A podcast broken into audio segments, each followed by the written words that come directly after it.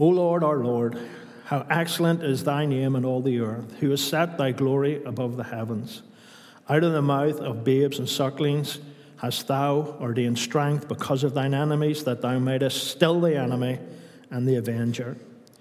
When I consider the heavens, the work of thy fingers, the moon and the stars which thou hast ordained, what is man that thou art mindful of him, and the Son of Man that thou visitest him?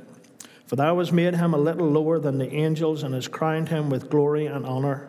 Thou madest him to have dominion over the works of thy hands. Thou hast put all things under his feet all sheep and oxen, yea, and the beasts of the field, the fowl of the air, and the fish of the sea, and whatsoever passeth through the paths of the sea. O Lord, our Lord, how excellent is thy name in all the earth. And I want to take that for our text this morning. Amen. I'm going to have to ask you to. There we go. Psalm 8, verse 4. What is man that thou art mindful of him? I know this psalm is what they would refer to as a messianic psalm. It speaks of our Lord. But I also think it speaks of mankind. And the psalmist, you know, you can just put your, as I've said many times, your thoughts in his mind and what he thought at the time. And as I thought about this, I thought, you know, someone that you never met before come up to you and said, Here's the keys of my mansion. It's not yours. You'll never want for anything. There'll be food as and when you need it. My servants will be there to serve you. I guarantee you, the first question you will ask is, Why are you doing this? You know, why are you giving this to me? It's, it's just natural in us to wonder when someone does a kind act that we kind of think, Well, what are you doing this for? I don't know if it's uh, an Ulsterism, but you kind of wonder what do they want in return? But if they do it willingly and if they do it genuinely, we still have that question why are you doing this? In fact, it's been a long time now from I've been able to do one of the salt visits, but the few that I done, every house I went into, the question was, why are you doing this? You know, they couldn't understand why someone would bring food, why someone would bring a card so that they could have electric or, or uh, money that they could get oil. Why are you doing this? And this act of kindness, I think there's no greater act of kindness than what the Lord did for us. And I think the psalmist is asking the question that surely each of us ponder at times upon it. You know, why me, Lord? Why have you done this for me? You see, when you're outside of Christ, men of the world, let's call it, you cannot see this wonderful act, and you miss out on this great truth. You know, for many years, as a, an unbeliever, well, not an unbeliever, I always believed there was a God, but a non Christian, I couldn't understand this act of kindness. It just didn't click with me whatsoever. That the creator of the universe loves mankind. When you look at the vastness of the universe, particularly you've been watching the news with this new uh, telescope or whatever it is they've sent up in to the skies or into the heavens to find out how the earth began. I could have saved them billions of dollars if they came to me and asked me. I could have showed them from the Word of God where it all began. But there we go. But when you look at creation, and you think the love of God, that He would think of mankind. And you would think of mankind despite all the disappointment and sorrow that the human race has brought to their Creator. It's a wonder of wonders for me that God could have any thought at all for fallen man. Because it's man, not God, that has brought untold misery into the world. You know, God's handy for people to blame things on. But the reality of the misery in the world was brought in by mankind and sin. And yet the Lord is unbelievably merciful to them. And for me, this great truth demands us to search the scriptures in order to understand something of mankind. Because we as mankind, we are capable of rising to great heights in worship and adoration of our Creator, as we've done this morning. But you know what the truth is? And it's not politically correct, maybe, to say it. But each and every one of us can sink into the depths of moral perversion and sin. What we are capable of doing as a human being. You know, we might think we would never do that. If someone pushes the wrong button, we could do it. God protects us, and as we live for God, we uh, are de- delivered from these things, but we don't know what tomorrow brings. And we don't know what thing could push the wrong button in us that we could do something which is really wrong. So, what about the beginning? We'll start with the beginning of the human race. And for me, there are four words in the Genesis account of creation that are filled with implication. Could you put one forward for me there? That's it.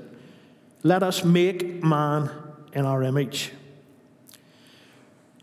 Now, when we read about creation, we see God is referred to in the plural. And you can go, and there's many debates as to what this word Elohim means. It's a plural name of God in the Old Testament. And what I believe it does, it brings together all the mighty, majestic, and creative powers of God. You know, when the ancient Hebrews wanted to, uh, to, to underscore the greatness of anything, they expressed it in the plural form. And this is what I believe they've done here.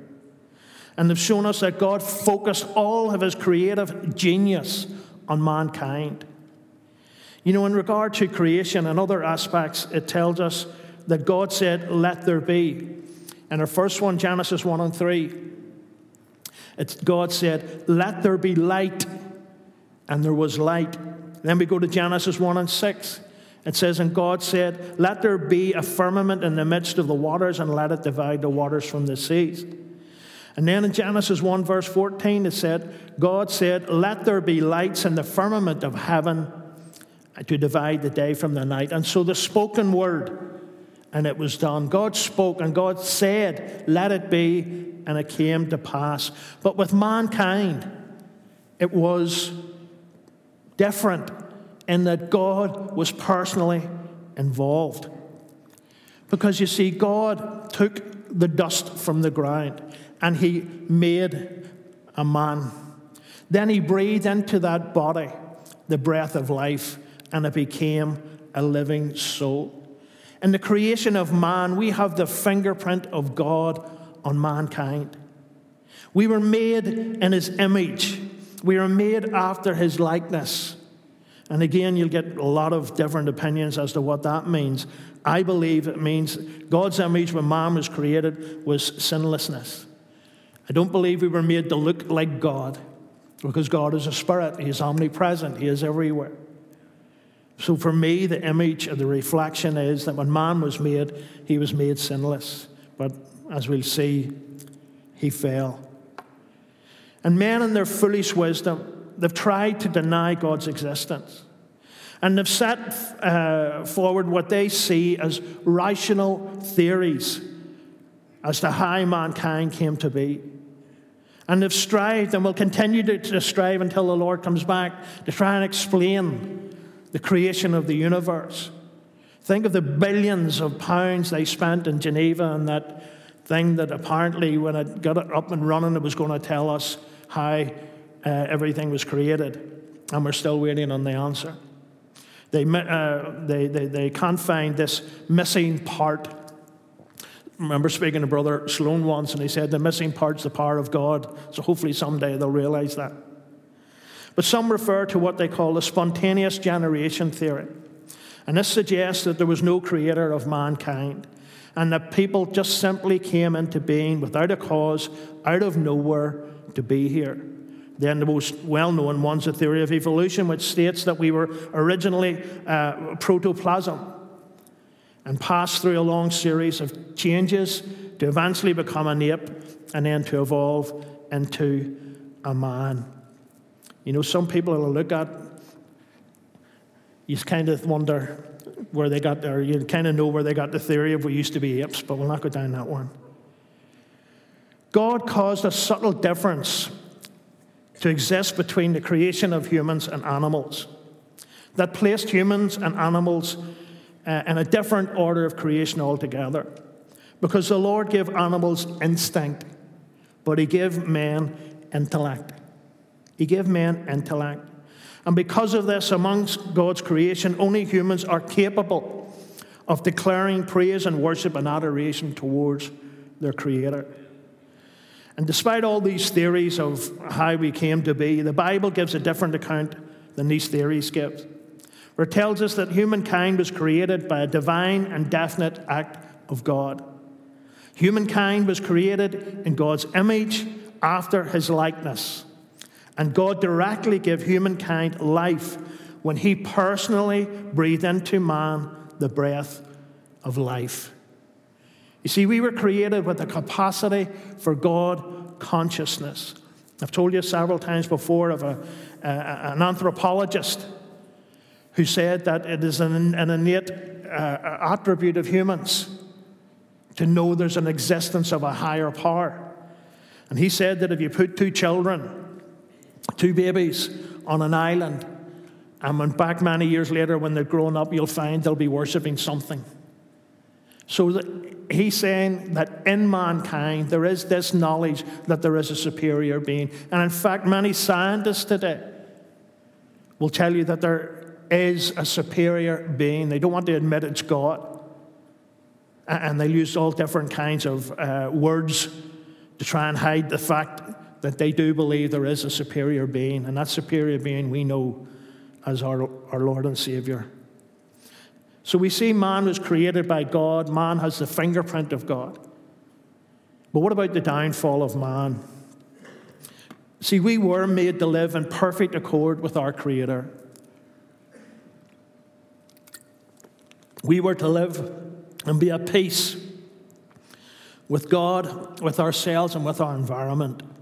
But sin broke that blessed position.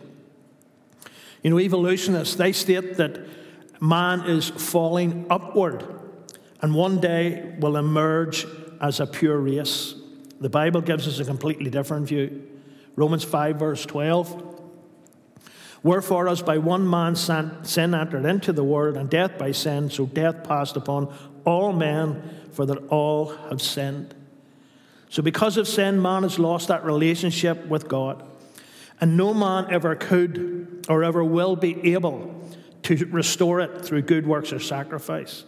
Because Adam's sin resulted in the depravity of mankind, which means that every part of human nature has become tainted with sin. The Bible tells us in 1 Corinthians 2, verse 14, that men are spiritually blind. It says, But the natural man receiveth not the, th- the, the things of the Spirit of God, for they are foolishness unto him. Neither can he know them because they are spiritually discerned. Like I said at the start, outside of God, I was spiritually blind. And men who are not, who haven't committed their lives to God, they cannot see this. They are blinded by their sin. Men are corrupted by sin. Jeremiah 17, verse 9. The heart is deceitful above all things and desperately wicked. Who can know it? You know, our heart, we might say, I'm a Christian and I do all this and I, but you know something? In our heart, it is deceitful because we're, we're selfish by nature. We can say we're not and we can try to be, and at times we're not selfish and we reach out to others. But you know, uh, uh, in our heart of hearts, if we're honest, it's about us and the things we like and the things we want. And we deceive ourselves if we don't accept that. Men's consciences are dulled by sin. Speaking in uh, 1 Timothy 4, verse 2. Speaking lies and hypocrisy, having their conscience seared with a hot iron. Know, as a young man growing up, my conscience was dulled by sin. I did, the things that I was doing, I didn't know they were wrong the things that we got up to as young men, we thought we were doing nobody any harm. Well, maybe not doing nobody any harm, but we thought we weren't doing wrong in the things we did. We were, our consciences were dulled by sin. And so, where evolutionists say that men are growing stronger and wiser and more perfect, the reality is different. Sin has destroyed mankind. Sin became universal. It was passed to all people and it resulted in the loss of communion with God. There's a gentleman, R.A. Torrey, I don't know if you've ever read any of his works, but he lists five steps in the fall of humanity as it's declared in Genesis 3, verses 1 to 6. Put that up for me, please, guys. There we go, thank you. He said that Adam was guilty of listening to slander against God. They were guilty in that they doubted God's word and his love. They looked at what had been forbidden. They lusted for what God had prohibited, and they disobeyed God's commands. And you know, we can look at Adam and point the finger, or we can do what Adam did and blame someone else. But you know something? We're all guilty of listening to slander against God in our lives. We're all guilty of doubting God's word and his love. And you know, we can say, I believe the word of God, but do we? Because when you're praying for someone who's sick, do you think they're going to get healed? There's people who have been Christians for years will tell you that they don't believe that the Red Sea parted. They will tell you that uh, the, some of the miracles of Jesus weren't miracles. They were just people with mental health problems, and when Jesus came along and touched them, it, it seemed to some way sort it out. But God's word, we are all guilty at times of doubting it. We're all guilty at looking at what had been forbidden and lusting after that which God has prohibited and disobeying God's commandment. So we can't just put all the blame at Adam's feet. That sinful nature we all inherited. Like I said, the Bible's not saying we're all really bad people. The sin separates us from God. No matter where you are in life, and no matter how good a person you are, and how charitable you are, how loving you are, how faithful you are to your church, you're a sinner who needs saved. And unless you've ever repented from your sin, and turned to the Lord for your salvation, then you again are doubting God's word because God's word's clear. All men must be born again. So man fell. We've seen that God created man. They have the, we, mankind as the fingerprint of God. We've seen the downfall of the human race. Now I want to look at the regeneration of the human race. For we see provision whereby the human race can be regenerated, can be restored to fellowship with their Creator. You see, through sin, men lost the image and likeness of God in which they were made. Now, people doubt that and try and contradict that. And when people doubt the Word of God, I quote Charles Kingsley. Charles Kingsley said, uh, uh Believe the Bible, believe the whole Bible. Believe what you can believe by reason, and what you cannot believe by reason, believe by faith. And so, by faith, I believe that indeed the Red Sea parted. By faith, I believe that when Jesus healed people, they needed healed, they were sick. By faith, I believe that Jesus did calm the waters and the storms. And by faith, I believe that Jesus died on the cross for my sins. We've lost that image of God that likeness of God because of our sin. And again, we thank the Lord that this can be restored. In Colossians 3, verses 9 to 10, Lie not to one another, seeing that you have put off the old man with his deeds, and have put on the new man, which is renewed in the knowledge after the image of him that created him. The relationship that was lost, I was going to say has been restored. Well, it has. But in your life, it can be restored if you've never acknowledged Jesus as your Savior. This miracle of regeneration was made possible because of the Lord Jesus Christ, who was the true image of the invisible God. Because he took upon himself our human nature, he took upon himself our weaknesses. He was man, as men are, apart from sin, he was sinless. He was perfect in every way. And because of that, He made it possible for the redemption from the consequences of the fall. Because in Adam we die, but in Christ we are made alive. And the Lord, through the Bible and through the convicting power of the Holy Ghost, makes us aware of our sinnership and shows us that we need this new birth in Jesus Christ. Because that's what mankind needs today.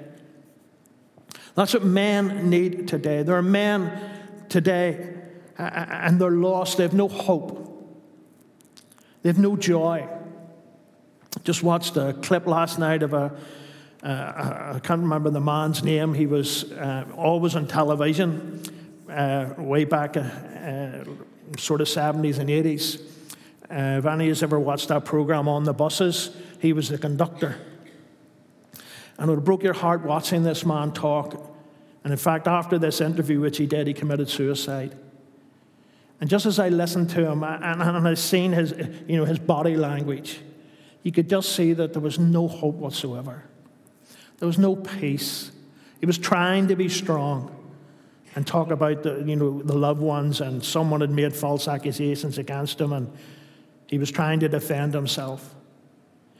And you know, there are people out there like that. Our, the suicide rate in Northern Ireland and in Belfast, and particularly in North Belfast, is the highest in the United Kingdom. We don't hear it in the news every day, but there's suicides near enough every day or every other day in Northern Ireland. Men need the Lord because without Jesus, there is no hope. And when the problem for me, I see it, is men are looking to men. Men are looking to men for answers. What we need to do is look to our Creator who created us, loved us, and gave Himself for us. Church, I might have the title of senior pastor. Don't look to me, look to Jesus. I can certainly pray with you. I can certainly share with you and, and help you in whatever way I can. But I'm not the answer to your problems. Jesus is. Don't look to our elders. They're nice guys, but they're men. They've limited abilities. Look to the Lord Jesus Christ. You know, there's people stay away from God because they focused on the man or the woman and that's put them off church, it's put them off God. Look, don't. Men are going to fail you. Men are going to let you down. Sometimes willingly, sometimes un- unwittingly. But you know something? Jesus never lets you down. And if you focus on Jesus, and if you focus on Him, and worshiping Him and serving Him, then you're going to get the blessings in your life. See, Jesus was the only perfect man, and therefore the only one who, who could restore that relationship through his sinless life, his substitutionary death on the cross for the sins of fallen man. And like I said at the communion table, Psalm 8, verse 4 What is man that, you aren't, that thou art mindful of him? Could you change that this morning as you're watching this here, or listening to this here, or watching this at home? and change that to Who am I that thou art mindful of me? Who am I, Lord, that thou hung on the cross and died for my sins? Who am I, Lord, that you have blessed me, have kept me? You know, we've all got little testimonies we can give. When I look back over the years, I can see God's hand. The mistakes I've made, I've seen God's hand lifting me up and putting me back on my feet. And I ask, Who am I, Lord? When I look at the vastness of the universe, I look at the wonder of creation, just speaking to uh, wee man Jackie in the home this morning before we had the service, and he was going out for a smoke, even though it's freezing. He was going out for a smoke onto the balcony, so I went out to have a wee chat with him. And he looked across the loch and he says, You know, you picked this place well. I said, Well, it wasn't me that picked it, it was the Lord that picked it. But he was talking about the view. And thinking about what we're, I'm speaking about this morning, I just seen again things that I haven't seen when I've looked out over that balcony. You know, the beautiful trees, the beautiful hills, the snow capped hills, or ice capped hills, whatever they are at the moment. The city just going about its business. The rivers, the whatever. I just stood there thinking to myself, what a wonderful creator we have. What a wonderful creator we have. All this, and look at the universe, the vastness of the universe, and to think that God thought about me.